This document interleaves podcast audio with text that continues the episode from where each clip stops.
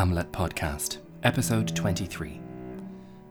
Hello, and welcome to this exploration of Shakespeare's Hamlet with me, your host, Conor Hanratty. I love and return quite frequently to the story of the Dublin audience member who commented after she saw this play that it was full of quotes. It's likely that more lines and phrases from Hamlet have become part of common discourse in English than maybe any other Shakespeare play. They crop up just about everywhere, from everyday turns of phrase to the titles of Star Trek films. This week's text is one of the more quote heavy speeches in the play, so keep your ears open as we go through it. Last week's episode ended with Laertes just about ready to depart for Paris, having had a few words with his sister and a bonus goodbye from his father. That should seemingly be that, but of course Polonius does have rather more to say. I sometimes wonder what he might have said to his son the first time he left for Paris.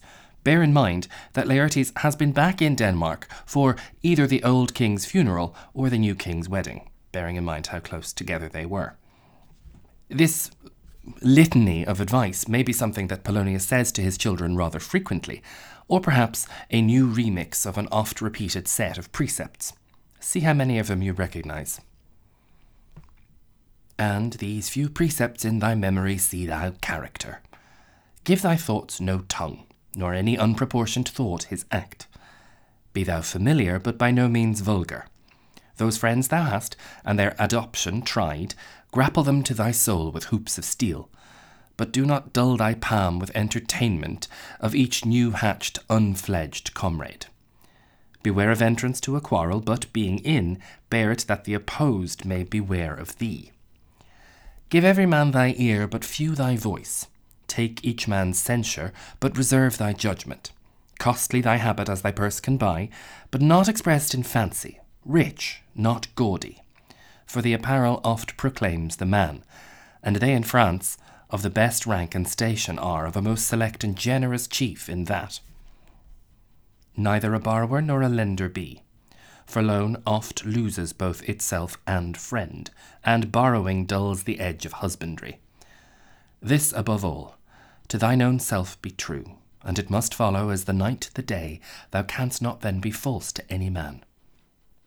Farewell, my blessing season this in thee. Last time I mentioned that there's an echo in Polonius of Lord Burleigh, the political heavyweight and close adviser of Elizabeth I. There are also arguments for him being based on a Polish born Danish diplomat called Henrik Ramel. This theory is the contribution of Keith Brown, who goes as far as suggesting a narrative whereby Will Kemp, the actor who possibly played Polonius, could even have met Ramel while touring in Denmark. This would certainly make sense of the name Polonius, which is a change from the older versions of this story.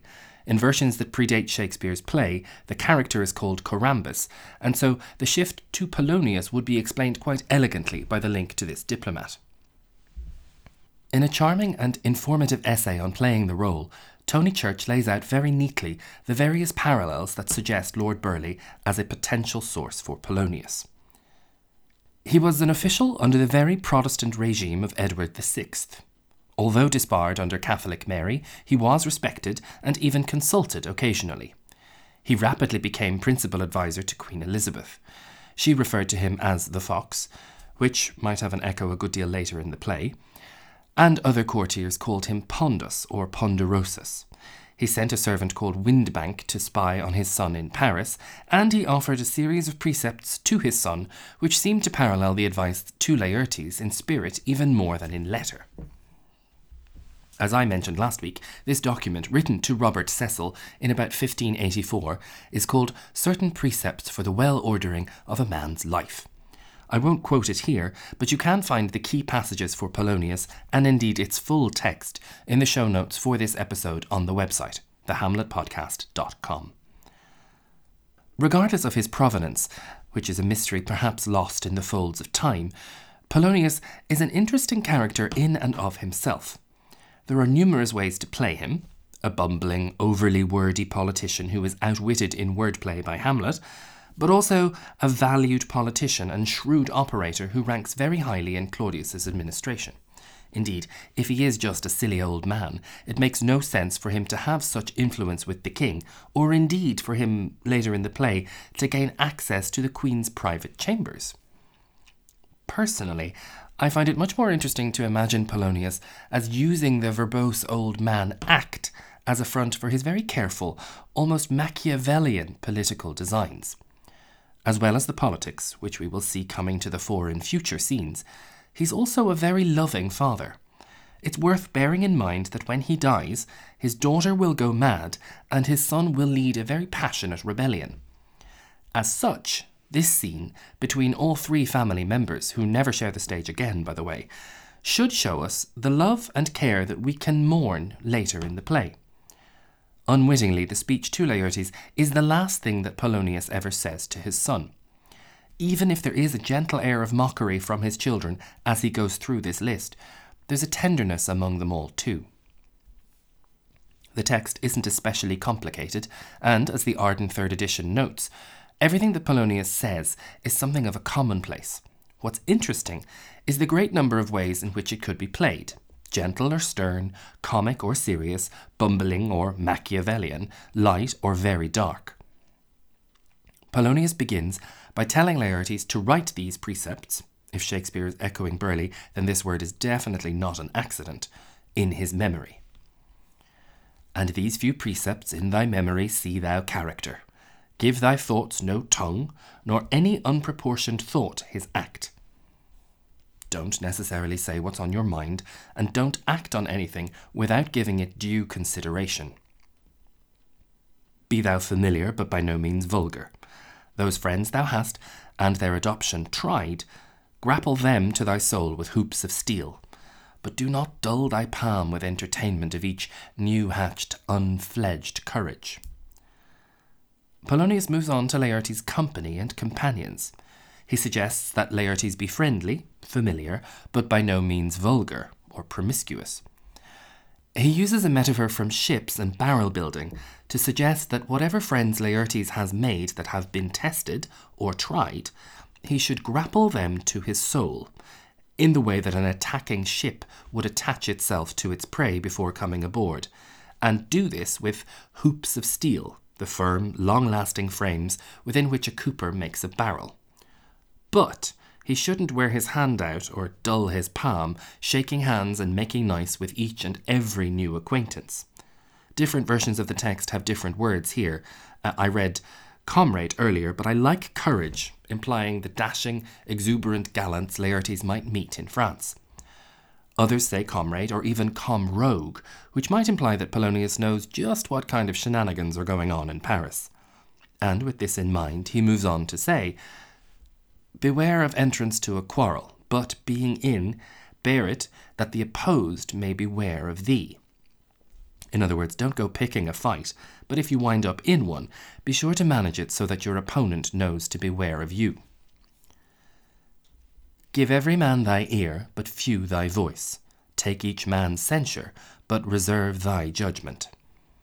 Here Polonius is suggesting that Laertes listen more than he speak, mild irony given how much Polonius does enjoy going on, and then encourages him to listen to everyone else's opinion, or censure here doesn't necessarily have to be negative, but to reserve his own.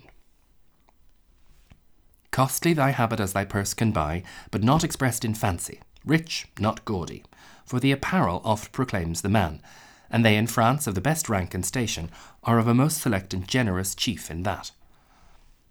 The message here is to dress as well as he can afford, but not in a flashy way, rich, not gaudy, for the apparel oft proclaims the man. Already by the early 20th century, this had been reduced to a simpler phrasing when Mark Twain, of all people, joked that clothes make the man. Naked people have little or no influence on society. Shakespeare moves on to a quick discussion of the French here, anticipating the fashion industry by a few centuries when he points out that they in France are most select and expert in their way of dressing. The line itself is a little crunchy, perhaps due to a copying error, but it's a fun little piece of colour in the speech. Now Polonius reaches his most famous lines Neither a borrower nor a lender be, for loan oft loses both itself and friend, and borrowing dulls the edge of husbandry. The newest Arden edition suggests the version from the Quarto, which says, Neither a borrower nor a lender, boy. But it seems a bit nerdy to me to be changing the sound of such a well known line. The advice is good, though. Don't lend money, since lending to a friend can lose you both the money and the friend. And don't borrow money, because doing so can blunt the precision of your household management, or, more bluntly, can mess up your finances. To round the speech off, Polonius has one more suggestion. This, above all, to thine own self be true, and it must follow as the night the day, thou canst not then be false to any man. Farewell. My blessing season this in thee. If you operate with honesty and integrity in all of the things you do, you can't ever go wrong or be false to any man. In a court built, as we will see, on murder and fratricide with incest thrown in for good measure, technically speaking, there's an irony to this being the chief minister's parting advice to his son. He bids him farewell and he hopes that all of this good advice will ripen in his son while he's away. We will, of course, have to discuss whether Polonius is aware of Claudius's actions at another date. For now, Laertes has had the pleasure of his father's precepts for the well ordering of his life, and can now finally depart for Paris. To sign off this week, I want to thank you for listening as ever and make a little confession. I am the child of two very literate and literary parents, and I grew up with quotations from Hamlet and several other plays bouncing around whenever possible, humorous or appropriate. The night before I moved to Los Angeles for grad school, indeed, my father gently quoted this speech from Polonius to me with great love. I think he still knows it more or less by heart, and so I'd like to dedicate this episode, of all episodes, to him.